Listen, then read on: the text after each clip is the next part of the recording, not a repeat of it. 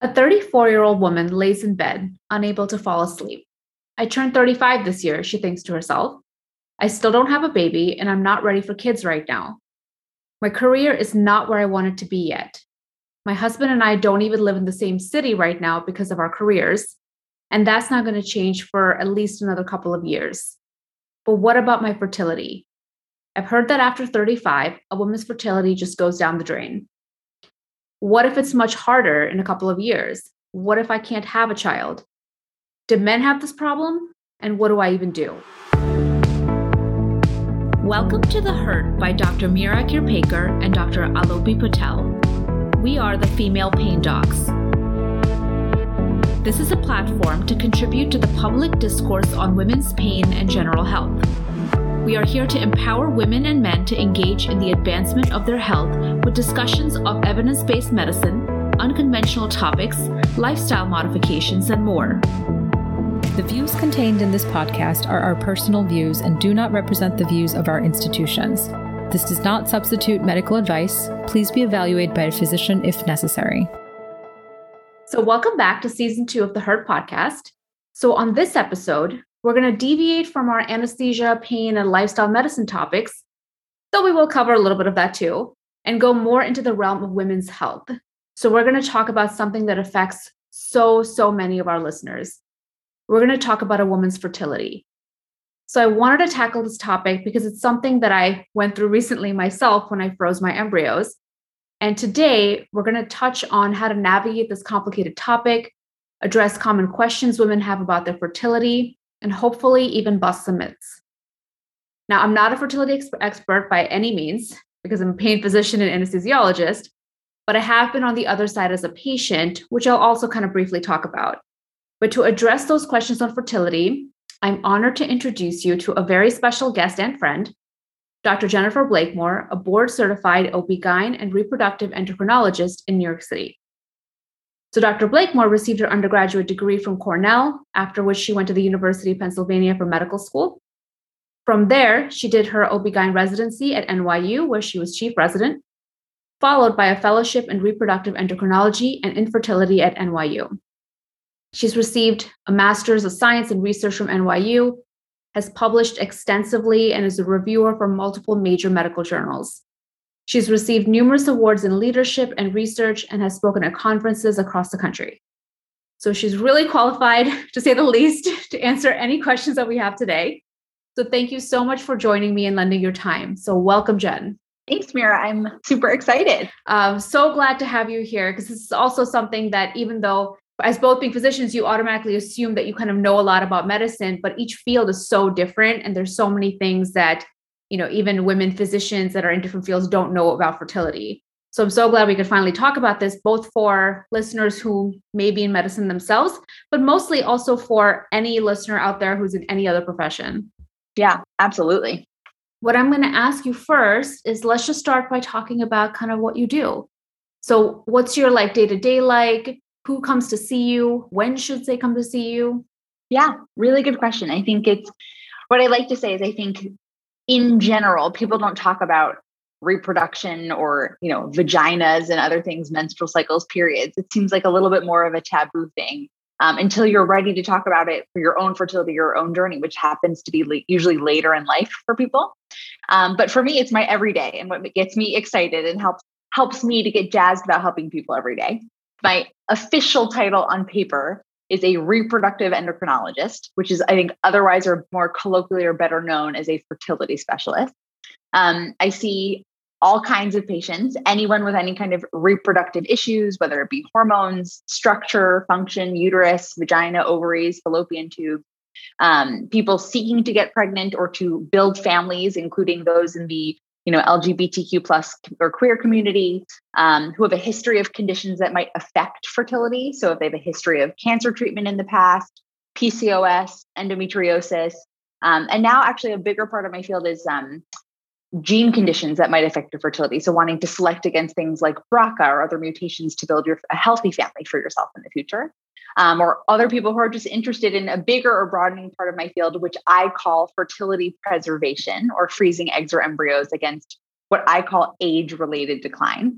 Um, and so I do lots of different things, but my day to day is, you know, seeing patients in the office, surgery, procedures like egg retrievals, embryo transfers, um, and teach too. So a lot of different things and a lot of different roles. That's awesome. That see, even just that, that's very comprehensive, and that's awesome that you answered it that way because you know you just kind of think of um, fertility often is just IVF. I feel like that's just like the common term is IVF, and that's pretty much it. And people don't really realize that there's so many components to it, and it's so individualized based on each person and all the histories that you just mentioned. So, you know, one of those kind of special things that we talk about is age. So, like for you, you know, what like age range do you see? What's the ideal age range for someone to come see you? Yeah, it's a really good question. I kind of say in my practice, I kind of think in a very much a knowledge is power sense, everybody should kind of know about their body. You can't, you know, I think menstrual cycles and knowing about your fertility should be like a vital sign. You know, if you if you there was a change in your pulse or your blood pressure or your temperature, you'd be like, huh, something is off. I think I need to get this checked out. Um, and not, I don't think people think the same way about their menstrual cycle, which can be a very vital component of how well your reproductive system is working. Um, but in terms of age, I think it's interesting as obviously I, you know, I work in New York City. So I think in general, the age population in New York City is much higher. And so most women, I think, come to see me more like in their mid to late 30s. But I think in in coming into that knowledge is power sense, I think whenever you're ready to learn about yourself is kind of whenever you're ready. You can't ever go wrong by knowing about your body and also knowing that it changes over time. So sometimes it's a more longer discussion and coming into multiple visits. Um, but I think relating to that, as you mentioned, in general, peak fertility for most women is usually in their 20s because our, our reproductive systems were designed millions of years ago when the average trajectory was, you know, you got your first period at 12 or 13. You were supposed to have your baby with your first period and then get eaten by a tiger at 25, um, which doesn't happen anymore. And I think society right. would approve of that too. Right, um, right. But I think that whenever you feel ready and, and we're ready for root to check in on your reproductive goals, but I do think kind of early 30s makes sense for most people. It's a time when you're thinking about yourself, your career, your life planning, your family building. Um, and that goes for all people, but specifically those who've had any kind of history that would affect their, re- their reproductive function or their health should come sooner, just more as like a check in to know what their trajectory or their pathways might look like. Right. You know, and obviously like it's going to be very individualized but whether or not someone has regular periods versus irregular periods um, and whether you know a lot of women who may have had irregular periods may have gotten things checked out earlier than anyone who had regular periods like a, a lot of women i know just have your regular monthly cycles. You don't really ever get that checked up in any way. It's just part of normal life. It's not something you need to like it's not a vital sign like you said. Um, so for for for those women for the women who may have just like regular periods they're really caught up in their life and career and all of that what do you think of that age of 35 because that's like the scary age that you read about where it's just everything just falls off a cliff and it's all over. You yeah. need to reproduce before then or you have all these issues in terms of miscarriages or genetic defects or you know things to like suddenly it's just a very scary age for women. What do you think of that number? Yeah you know it's interesting. It gets a lot of like media hype and all these things about 35 mm-hmm. being like you're fertile and then all of a sudden you're not fertile on your 35th birthday. Um, which is not really how it works. It's not like a literal proverbial cliff that you fall off of, um, but there is a gradual decline. You know, it's it's interesting that that number came from a one research study in like the 1980s, roughly, that showed that there was an increase in the risk of certain chromosomal anomalies in pregnancy. That the risks went up after 35, which is still technically all true, and we do in our field call advanced maternal age after 35 not not because it's so much more risk but because we like to tailor medical care to make sure we're taking good care of you and assessing things.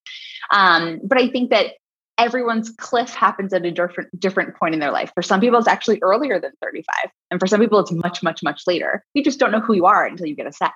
see that's so interesting that you say that that it was all based off of like one small study because everything i feel like in terms of um, insurance coverages for things uh, in terms of like how long you wait before you start to think about other options other than just trying to naturally conceive all of that changes from 34 to 35 and it's yep. all based off of this one study Yep. And it's it's frustrating actually because then, you know, sometimes even with insurance companies and coverage and all these other things that they mandate certain things based on odds. And part of my job actually is to make claims to people and insurance companies in coverage that everyone is actually very different. Um, and some sometimes those apply for better or for worse, depending on what your goals are. Right. Um, so it can be both very exciting or frustrating at the same yes. time. And you know, it's something that I'm glad we're talking about because um, I feel like more than ever before women are considering their fertility or considering uh, embryo freezing or egg freezing or IVF as as options because it's just I feel like it's expanded um, greatly in the past several years and I have statistics on that so I will read them. So I saw that in 2009 there were 475 women that froze their eggs according to the Society for Assisted Reproductive Technology, but by 2018 13,275 women did that. So an increase of 2,695%. I mean, that's enormous. And it's become pretty normalized, I feel like now in society. Like you see celebrities talking about it, or they're talking about a lot of their fertility journeys. It's become more normalized, not so much of a stigma as much anymore. And so, you know, you'll see uh, celebrities like uh, the Chrissy Teigen has posted on it, Kourtney Kardashian, Emma Roberts, Amy Schumer. And so, you know, have you noticed uh, that increase in women kind of freezing their eggs and embryos a lot over the years. Why do you think that's happened? Do you think it's becoming more normalized? Yeah, you know, I would say 100%. I think it's one is I think people just you know, feel more comfortable talking about it. And the more you talk about it, the more that people feel like they're ready to take charge or to learn about themselves, which I think is a totally good thing. I think it can only be helpful for people to that be like, hey, maybe this is something I need to think about, or maybe I should think about it and just to learn more and invest more in their bodies. Um, you know, it's interesting, like similarly on the statistics front, for example, like one in eight couples will struggle with infertility. And by comparison, that's more frequent and more often than one in 11 with diabetes or one in 20 with depression. So it's more common than some of like the most common things people deal with. We just don't talk about it ever. So I think the more people that open up the door to make it normal and to say like yeah i'm going to talk about my eggs or i'm going to talk about my partner's sperm or whatever it's going to be helps people to regain control of something. And i think you know we all deal with hard things in our lives but if you know that this is something that could affect you in the future most people are good about making plans for themselves if they know. But if you don't know then you just get on the back end surprised sometimes Right. No, and I, you know, that's that's such an interesting stat that you just threw out with the one in eight uh, women that have issues in terms of fertility, considering how much of a stigma was associated with talking about it, and not just stick, it's just shame. It's just so much shame associated with not being able to reproduce in some sort of quote unquote timely fashion, or when you're quote unquote supposed to. Um, there's just so much shame associated for women with that, and women were the ones that were faulted or definitely not being able to produce a child. You know, it, it was never yeah. really the male partner, even though that may have been the issue more than the woman's fertility. Yeah, you know, it's it's interesting. I think it's you know historically before, and I'm obviously very pro everyone doing everything they want with their lives and their careers, but historically it was meant that a woman's role was to reproduce and that was their job and so if you couldn't or had trouble it was a much more looked frowned upon thing um, and so i think more so than anything I think women can do it all. And I think the only way you can do it all is if you know and you make your plan. Right. Right. And actually, it's interesting that you say that in terms of like the role of women, because that has obviously changed a lot in terms of women focusing more on their careers and wanting that time to be able to build their career before having a child or having that, you know, trajectory in terms of their career may be interrupted um, by being pregnant and then having to take some time off and having potentially you know be replaced or looked over um, in terms of their jobs. And you know what do you think about the fact that workplaces have been covering fertility costs a lot in order to prevent that? So i have another stat. So i read in 2014 well not really a stat but i read in 2014 that a lot of major companies is that's when they kind of started encouraging women to freeze their eggs and then paying for that cost and they were like major companies facebook uber apple at&t microsoft um, and to me i feel like there could be pros and cons with this like on the one hand you know it's it's a great option because it allows women the time to be able to build their career um, without worrying about their fertility declining if they take that time to build their career. But then on the other hand, it sort of maybe forces women to not reproduce and to instead freeze their eggs because having children early in their career, they might kind of be looked down upon. Um, and, you know, like their workplace may not really approve of them wanting to have a child uh, at a certain time and they want them to freeze their eggs instead. Well, what do you think? I mean, it's, it's hard, but what do you what do you think about that? I think you said it really beautifully. I think it's a really big catch 22. I think it's important. And obviously, I'm a very biased person, but I very pro people. You know, I think everyone should be covered if, if we could ideally do it that way and that everyone could make their own reproductive choices. I also think it's a delicate balance between, um, you know, companies, workplaces, the whole world being more open. Like, for example, with medicine, it's like frowned upon if you take a break from training because you wanted to have a family or you know you should just plug and chug straight through kind of thing. But maybe that should all like maybe that's a culture change that it's okay to take a year off. And if you if you have a six year residency instead of a five year residency maybe that's still okay and you're a more productive better person better employee if you've completed who you are as a human being so I think it's it's a balance, and I think some people would benefit from both, and there's definitely people in all the different camps.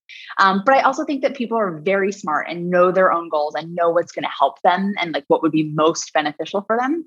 So I think more so than anything, it highlights the like the autonomy that like life, work, and lifestyle changes and all that will change a lot.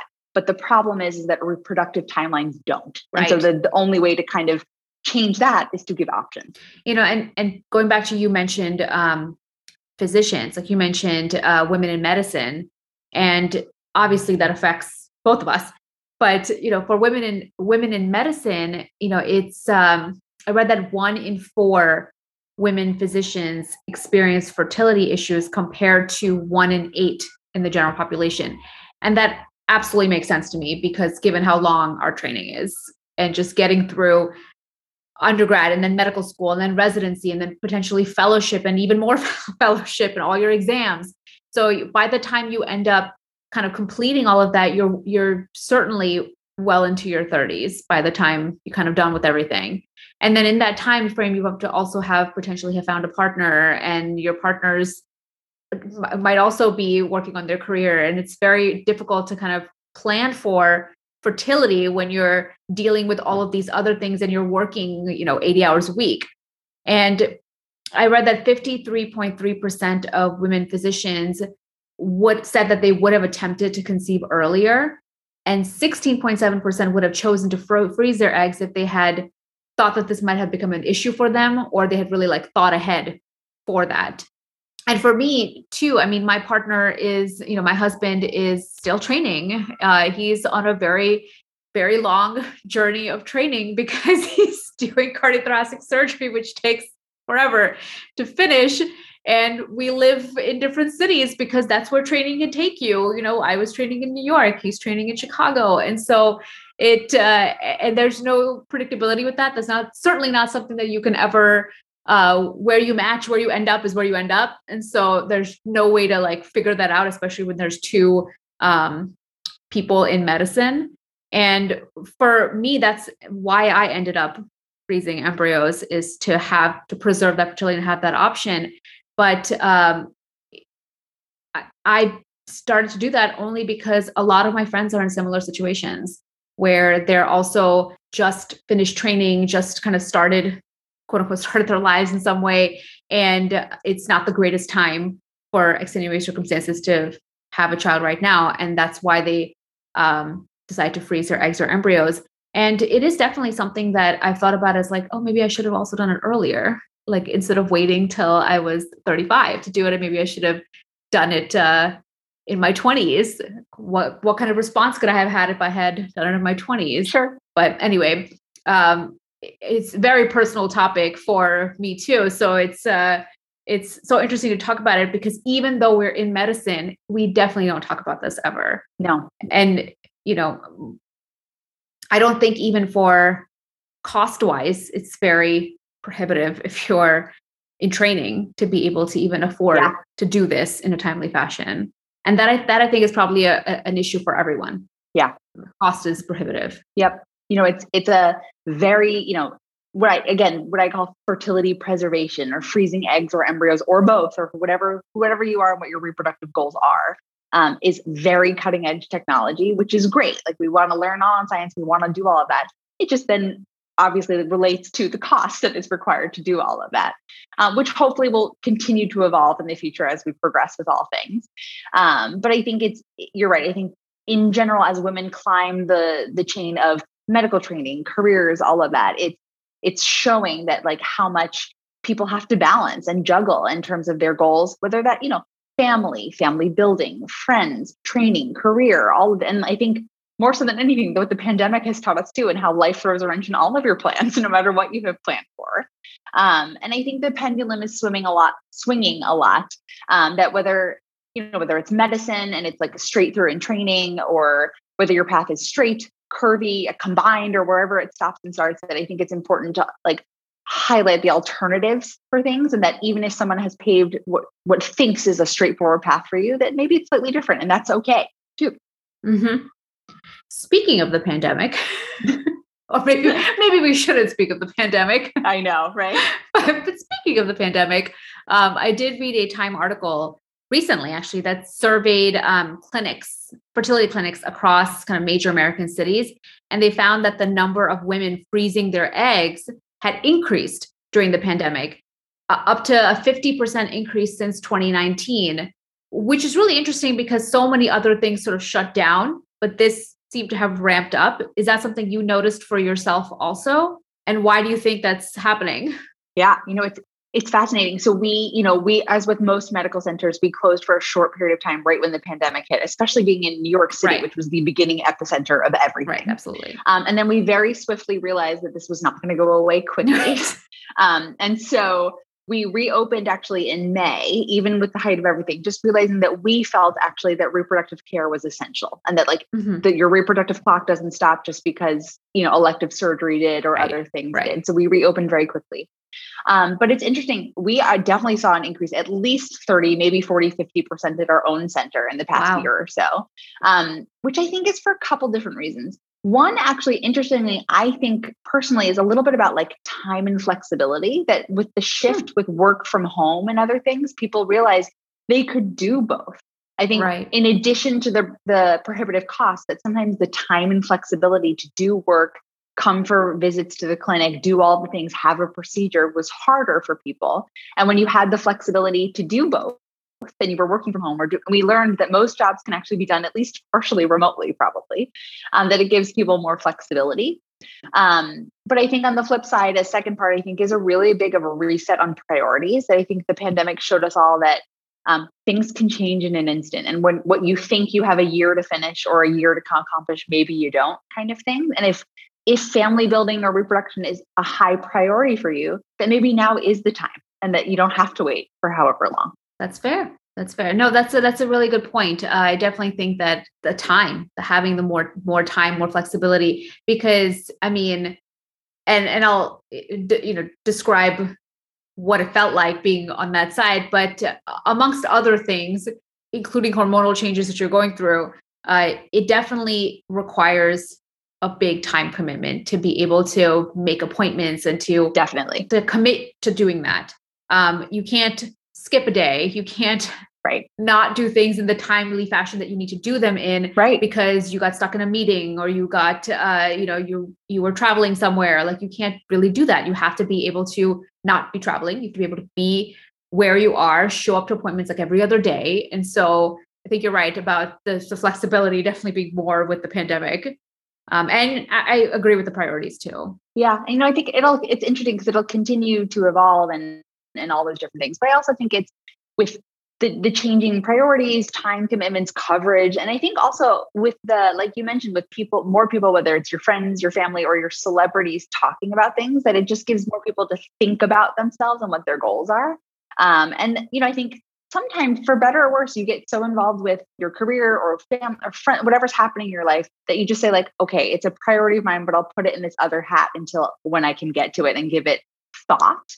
But if you have the time then all of a sudden it regains you know prominence in your priority list. You touched on something too when you said with the celebrities because i do think that with the pandemic, you know, where we were lacking or continue to lack a lot of times um, social sort of in-person attention in some way and like that uh, camaraderie with actually seeing people in person and doing things in person. And so automatically everyone sort of turned much more towards things like social media to get their information from to connect with others to have you know feel or feel more connected with the world while looking at uh, instagram and twitter and tiktok videos. And and a lot of the women on there were talking about things like fertility along i mean of course you know constant coverage of the pandemic but um, also the other sort of aspects of life and slowing down and doing things that are important to you. And those became kind of the messages that came through.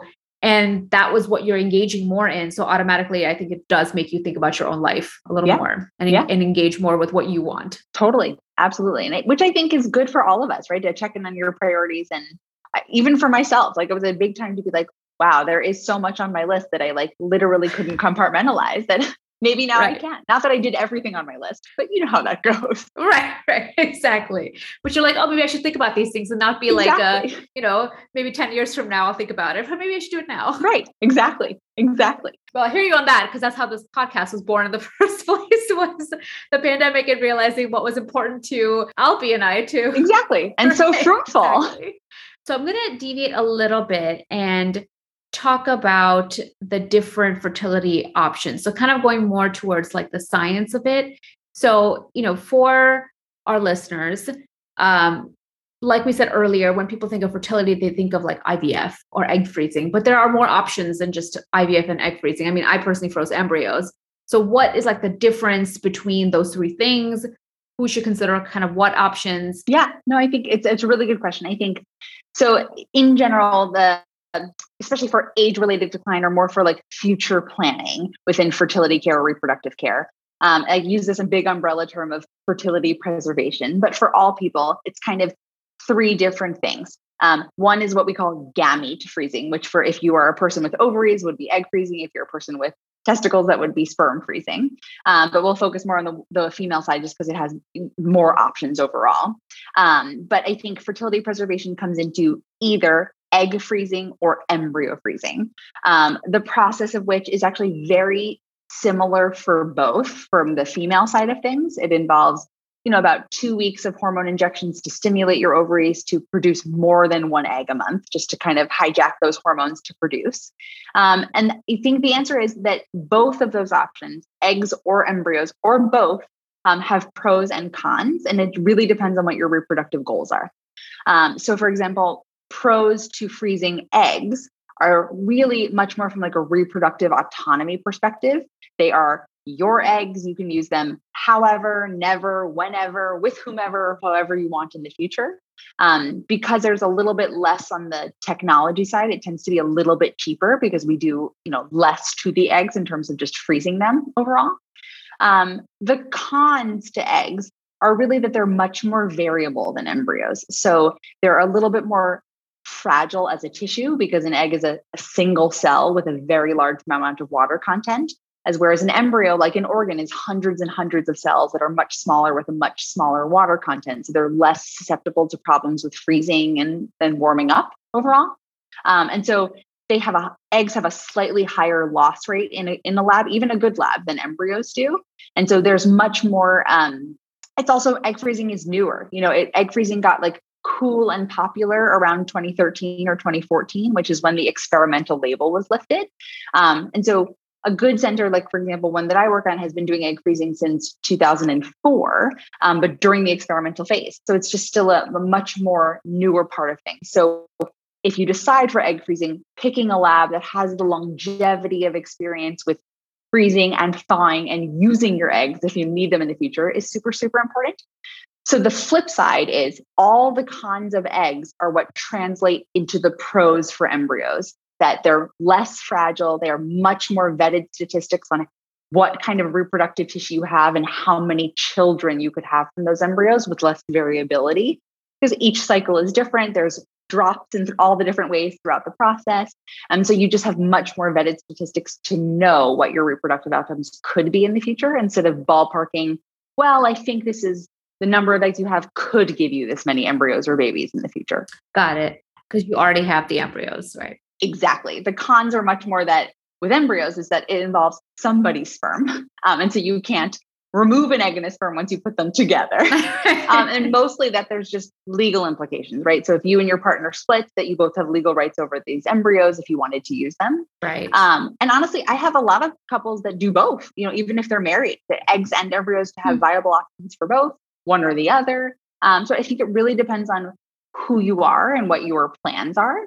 Um, I think it also comes into a little bit of personhood in terms of like the religious and cultural aspect that some people find it if they didn't need to use the reproductive tissue in the future, that discarding or donating eggs would be somewhat easier than embryos since they're not like a full embryo part of thing yet. Right. Interesting. Um, but it's very personal. So I kind of say like the decision to do this or not do it or when or how is extremely personal overall.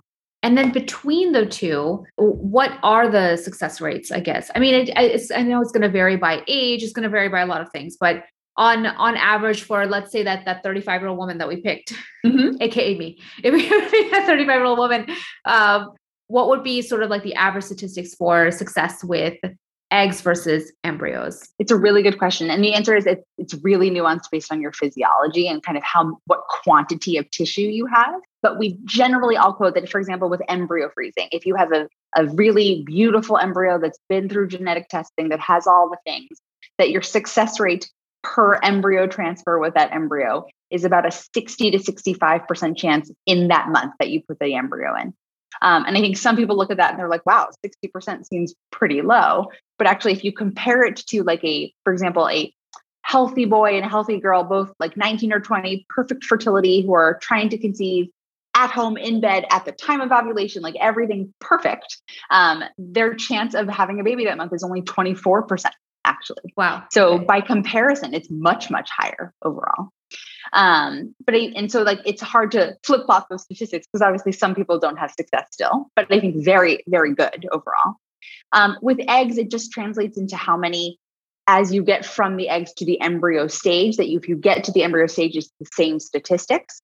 It's just that the getting from the eggs you just don't know how many you need. So we all kind of ballpark that um, depending on what your reproductive goals are. For example one baby two babies some people plan for a football team of children um, everyone's reproductive goals are different that that kind of determines your success rate but we think it's actually age dependent that we quote the same statistics eggs or embryos it just takes more steps to get there Okay. Overall. That makes sense. That makes sense. I mean, there's there's definitely a drop. It sounds like there's a drop off rate. Yep. Or no matter what route you choose, it's going to be a drop off rate, yep. uh, regardless. So even so, even though those numbers, you know, uh, if someone says, "Oh, I froze," you know, twelve eggs versus they say they froze three, two or three embryos, it sounds like, "Oh, why so little compared to the number of eggs?" But it sounds like statistically, those eggs might only end up giving you two embryos anyway. Right. Um, so it's kind of the same. Exactly. And so that it's just about odds, really, more so than anything. There's um someone who trained me when I was in my fertility training called it the war of attrition, which just means how ridiculously inefficient reproduction actually is. so like I'll I'll bob I'll ballpark you some statistics that like someone in their 20s, let's just say they for whatever reason they're doing IVF in their 20s, they would on average get maybe like 25 eggs out. Um, of those 25, only about 80% would be mature. Of that, only 80% would even combine with the sperm. Um, of the ones that combine to make us with the sperm to make what's called an early embryo called a zygote, only about 50 to 60% of zygotes grow into an embryo. And then the number of embryos that will be healthy really depends on your age group in terms of how right. many will be healthy overall. Um, but it's hard. So, like an average 20 year old with 25 eggs maybe gets four embryos, four or five, which wow. would be statistically average overall. Wow. Okay. And then what about so what's the average in terms of embryos for 32 to 40? I'm sure it's going to be lower as you get higher in age of course but is it like a significant difference between let's say like 32 to age 40 uh, i'm just i just made up the number 32 just wanted to give a slightly lower range than just 35 to 40 so yeah. like let's say 32 to 40 what are your thoughts? It's interesting actually and this is it's hard to process with the numbers but in general early 30s tends to do very well and kind of comparatively. So there's not so much of a reproductive change or drop between like 31 versus 32 or 32 versus 33 kind of thing. Um, but statistically the same. So an average, let's say 32 year old would maybe get like 18 eggs instead of the 25 that a you know someone in their 20s might get and then that just further drops so someone in their 40s would maybe get like 10 overall um, and so it just further declines as you get closer and closer and your ovarian reserve drops because that's actually like physiologically what menopause is is the loss of all the good eggs. So that number dwindles over time. And the concurrent part the harder part is that not only does your quantity decrease but the quality or its ability to work correctly also decreases. And so that's where the hardships that was my next question. with the statistics come in. Right. Exactly. So so basically i mean it's both the quality and the quantity which is why it sounds like the earlier that you do this process at least in terms of freezing eggs the better chance you have because the quality of the egg would also be better. So you'd have a little bit less of that drop off rate. Right. Exactly. And so in general, fertility is both about quantity and quality, just like you said. The problem mostly with what I do is that right now we only have testing in the fertility world for quantity and structure of reproduction, and that there is no quality test for either eggs or sperm except to put them together and see what happens. And so you can't know that unless you do that. And so that's the kind of difference between also additionally between eggs and embryos is that you get like another layer of advanced knowledge with embryos, which you get with eggs just in the future. I see. So the only way to really know the quality of the embryo, or the only way to know the quality of your reproduction, is to create that embryo. That's like the only way to right. know. Okay.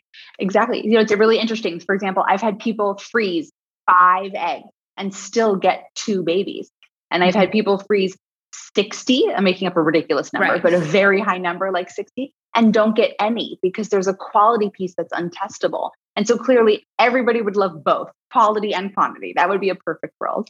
But I think there's a situation where some people could get their reproductive check and have a low quantity, like a low count, but their quality is amazing and they're still going to have a beautiful fertility with no impact on their reproductive planning whatsoever. It's just their ability to do egg freezing or embryo freezing counts would be lower. Okay. Overall. What about uh, the markers that sometimes, you know, if you go to an OB-GYN and you're like, how does my fertility look? And they'll draw some lab work, they'll draw some blood work on you um, and like throw out some statistics to you. How much does that factor into what will actually end up being the case uh, when you go through, let's say, you know, freezing eggs or freezing embryos? Yeah, it's a really good question. And I think it comes back to those hormone levels in check all relate to the quantity piece. And so we use them, they're not a ballpark of fertility at all. So, for example, if I had a 32 year old who came in with a bad number, quote unquote, very low, looks like a as low as someone who's in their late 40s, for example. And I'm assuming you're talking about AMH levels? Yes, exactly. So there's kind of two different main hormones that I look at when I evaluate someone's reproductive function in terms of egg or embryo freezing. Um, AMH stands for anti-Müllerian hormone. It's it's an interesting hormone um, that is mostly important as we are being born in our embryology while we're inside of our mothers. But it's a nice ballpark for egg reserve because it's a hormone produced by like the kind of dormant eggs hiding in your ovaries that are waiting to come out. Um, and then a second hormone called FSH, which stands for follicle stimulating hormone, which I like to say is kind of like a, a marker of energy, like how much energy is your body requiring to run a menstrual cycle each month. And when we're younger, it's kind of in a very bad analogy, but kind of like the amount of gas you need to run a car. So, like if you and I were going to go on a road trip and we, you know, get in a car, flat road, we hit the gas pedal, we're cruising down the highway, cruise control, no big deal. That's kind of what younger age is like overall. And if all of a sudden we were to be at the base of a mountain and want to maintain 60 miles an hour up a mountain, the car runs great. You just need more gas on a mountain road than you do on a flat road. And so the FSH is a ballpark for me of how hard is your body working, flat road or mountain road overall. And I use both of those parameters to know kind of how much medicine you might need or what is the best protocol to get your body to recruit more eggs in a cycle. Um, so we use them mostly as a as a sign of how well your body's working right now and how to help it work in a cycle but they're not perfect markers of fertility so i have people who come in with quote unquote bad markers meaning a low amh or a high FSH or both who still do very well and get good eggs or good embryos. It's just a tailored conversation about what that means for your goals in terms of what, what it means for you for reproductive success. Gotcha. So those those numbers, just for like our listeners, So if you're looking at a number like, let's say AMH, because I think that's kind of the number or that's the uh, hormone that's talked about more in terms of fertility. And when you see articles in, you know, magazines and newspapers, that's usually like the one that's targeted, like what is your AMH level and how that's going to predict your fertility. That sounds like that's more kind of predictor, maybe how you'd respond to IVF, right. but not really how you would just be able to naturally conceive. Right. It's it's you know it's the one that's gained the most popularity because it's not cycle based. So a lot of what we do in, in fertility testing, especially from the woman's side, is all did you get your period? Where are you in your menstrual cycle? It's all very specific based. So it's harder to track. Whereas AMH can be drawn at any time. It's not a cycle dependent hormone. So it gained more traction for that reason. Um, but it has, in every statistical study we have in our field, has never been panned out to be predictive of fertility it just predicts response to treatment overall. So, as like an anecdote, I once had a 32 year old come into me who just wanted to ch- quote unquote check levels because it would be fun, and right. she wanted to see where her levels were.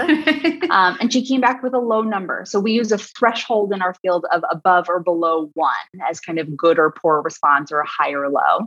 Um, and her number at 32 came back very low at 0.2. I would say I would say an average number for a 32 year old is probably somewhere like in the twos or threes. Um, and obviously, you can't hear that kind of number and not get freaked out and not be worried. Of course. Um, she happened to be partnered at the time and just you know was ready to take charge of her fertility now. Um, and so went home. She and her partner decided they were ready to try, and they got pregnant on their first month, first try with twins. oh my goodness! You just never know. And as again as a as a uh, trying to be a leader and an advocate in reproductive women's health, no matter what your numbers are, if you're not ready for pregnancy, you take birth at the same right. precautions you would otherwise. Right. Um, but I think it's just an important, important caveat that numbers are numbers, um, but they just help us try to get, help you meet your goals. Going back to those numbers again, because this is so popular right now. Um, I mean, personally, yeah, for me too, as simple as when I also kind of had it sort of routinely kind of checked out of curiosity. Um, and I had it checked and I was, you know, my my number wasn't as low as that, but it wasn't, it was like borderline. And I was very, of course, automatically freaked out by that too. Totally. Um, and then I all I did was I just went off of birth control for a while. Uh, you know, not necessarily trying to um, conceive, but more just going off of birth control to see how that would affect the number in any way. And it like more than doubled um, within a couple months of stopping birth control what factors sort of play into that number? Like, is birth control one of those one of those things that artificially lowers it? You know, it's really interesting, and so it's a big area of research in our field now because, inter- like anecdotally and interestingly, birth control has only been around really for about 20 30 years and then like really in much more active use in the past probably like 20 which means people in their mid 30s now are the first group of women to have ever been on long term birth control because it was introduced when we were teenagers. Um, and so, you know, most I think people in our field used to say, like, it's no problem. You just come off your birth control when you're ready, it won't impact you whatsoever. And I think what we're learning now is there's actually two groups of women um, women or people with ovaries who can be on birth control long term, like decades, and it doesn't impact your fertility at all your numbers are exactly the same. Um, and you can literally come off your birth control and the next day get a period and be the most fertile person you have ever been. But there's a second group of people where it's oh, birth control, no matter what it is an IUD, a birth control pill, a patch, an implant, whatever it might be is actually very suppressive because the goal of birth control is to trick your brain into not ovulating so that you don't release an egg and don't get pregnant. But those hormone signals, like if I told you over and over, like you're a don't open your door, don't open your door, don't open your door. You would just be like, okay, I'm just never opening the door again. Like I get I get the point. I'm not supposed to do it. And so you kind of forget how, in which case we think those numbers go down. And so interestingly now, it's not that it's permanent. It doesn't affect your fertility like you're never going to be fertile again, but it can take some women as long as three, six, or even 12 months to get regain back to who they would be off of birth control. Um, I think as another anecdote, I had a um, a 29 year old who had been on eight years of birth control pills, who came in whose AMH similarly was like point something, um, and nine months after stopping her birth control, her AMH was four, and so it just it can be it can be very scary to not see those numbers. And so, again, it doesn't mean you're not fertile. So, if you come off your birth control to see your numbers, be prepared to take other proactive stances. But it can be, I think we're still kind of learning what that means, if there's better or worse types of birth control for people who want to evaluate those things, and kind of who within the spectrum of all human beings and how they respond to medicine and different dosings and things, how we find out who is who and how to best take care of them.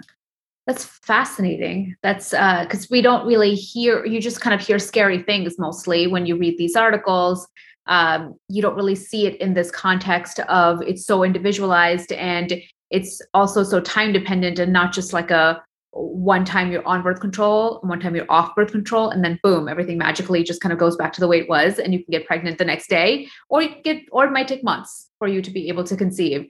And that's, you know, we don't think about in that context. And even for me like when i went um off of birth control again like you know a month or two later my amh had more than doubled.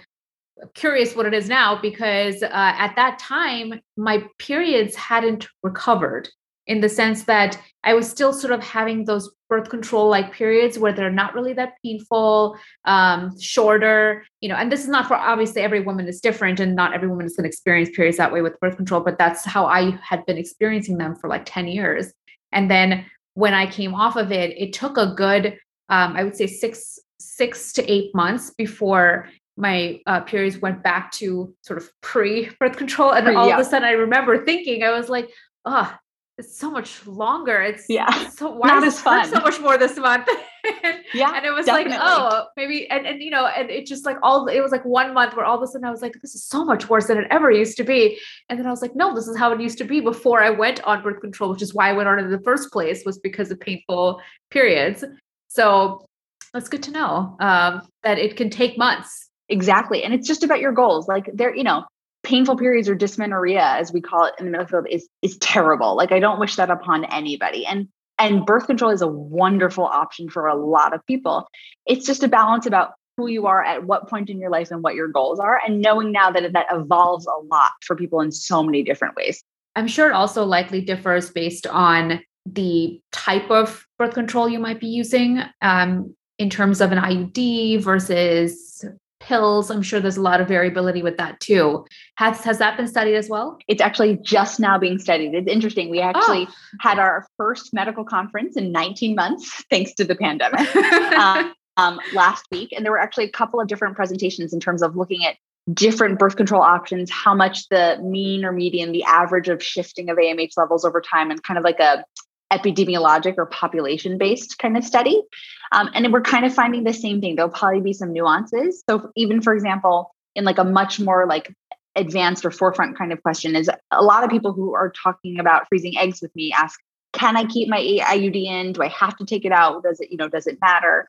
Um, and it kind of similar, I find that some people can keep it in and it impacts nothing and they can stimulate totally fine with an IUD, even like a hormonal IUD, like a Mirena or a Liletta. Um, and some people can't, in which case I do recommend that it comes out because your reproductive outcomes to get, you'll get less eggs essentially for some people with an IUD in. So it just depends. And I think it's it's why like you, you know, same way you can't compare yourself to a girlfriend for lots of different reasons for things. This is one of them. Um, but it makes it very unique hmm. in that sense. What about um, other factors? So on this podcast, we do talk a lot about, I mean, obviously we talk about pain and anesthesia more, uh, but we do talk about a lot of sort of lifestyle factors. So beyond birth control, does do things like your diet, sleep, exercise, stress levels, do those things affect your fertility, both in terms of natural sort of conception versus um, also in terms of if you're if you choose to undergo um, embryo freezing or egg freezing? Does it matter what you do your whole life, a, a month leading up to going through the process? Like, does it matter how your lifestyle goes alcohol smoking all yeah. of those things those factor in yeah it's a really good question and the answer is both yes and no and so um, the answer is like as a holistic, I would be a very bad doctor if I told you those things didn't didn't matter at all. and so I would say absolutely. Like anything a good doctor would tell you is good for your body is going to also be good for your reproductive organs. So, you know, not smoking, good lifestyle, exercise, sleeping well, all of that. Um, it's interesting. Probably the worst culprit of all of them is smoking. It's it's and every study is really negative for both eggs and sperm, reproductive outcomes, um, and actually every kind of smoking. So cigarettes, vaping, other like illicit inhalants, and other things are all pretty bad. Um, and same thing, there are smaller associations, obviously, for alcohol in excess, poor diet, obesity, all of that type of thing. The caveat I'll make to all of that is I think our bodies are actually pretty good at knowing what are the important organs in our bodies and how to protect them. Um, and so the physiology is such is that for people with ovaries, we've all had all the eggs since before we were born. They're just waiting for us to use them and we lose them over time. So they get to see all the good or bad choices we've made over the course of our lives in college and other things. Right. Um, and they don't really affect people's outcomes in the same way. So I think that links me to your question about stress. I think it's an interesting one. So, for example, even with the pandemic, we think that your body just knows how to protect those important organs. So even last year, and uh, with um, egg freezing outcomes, IVF outcomes, pregnancy outcomes, that unless you obviously contracted COVID, um, that the stress part of things didn't really impact our reproductive outcomes, which is the same trends we've seen in even like really stressful times like famine and World War II, that reproductive outcomes don't necessarily fully drop, um, and that your body knows how to partition a little bit. That being said, stress is not good for you like holistically as a human. So feeling stress is not good. But I would say, you know, I always tell people like, no one finds the process of egg freezing or embryo freezing easy or not stressful, like poking yourself with shots and other things. But there's nothing that you could, if you have like a big deadline and had to work on a paper or whatever it might be, that that's not going to make you get less eggs or less have function by living your life. So I think like all good things for your body, no smoking, low alcohol, and living your life, but you feeling like a good you, I think is the best, most holistic right. thing you can do.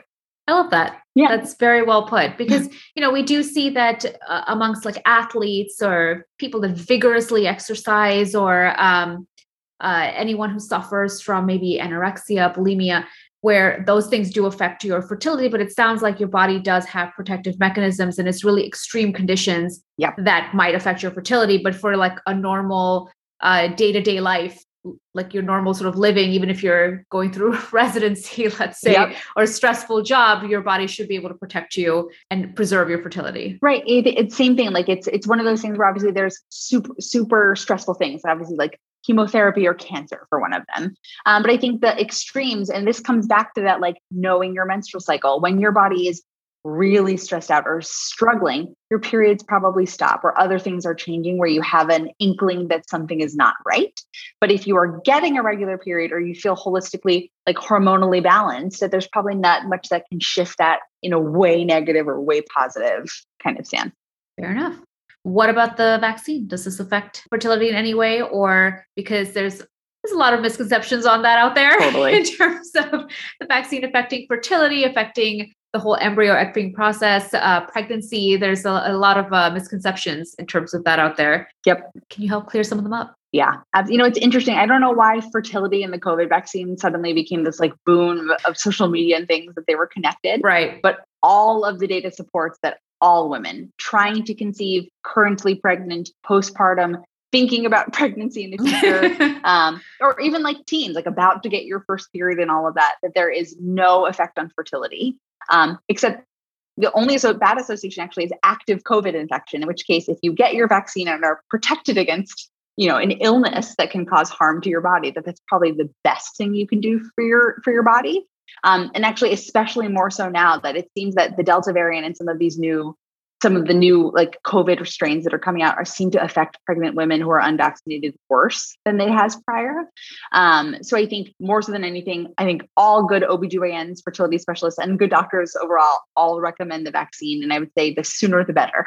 Love it. Another plug to get vaccinated. Yep. 100%. We are both very pro vaccination. So, love to hear things like that, um, especially when things are studied, because when there's data to support it, obviously it just makes it that much more reassuring for women to put themselves in that position and go ahead and get the vaccine even when they're pregnant because that was another thing that was you know definitely out there where yeah women were afraid to get it when they were actually pregnant because it might harm the fetus but we know that it doesn't so that's great Absolutely. And I think like, and I understand those sentiments. Like in the beginning, everything was scary. We had no idea what COVID was. We had no idea what the vaccine was and all of that. But I think like longitudinally and like fact based and science and all of that, we can say it's safe and it's effective and I think helpful overall.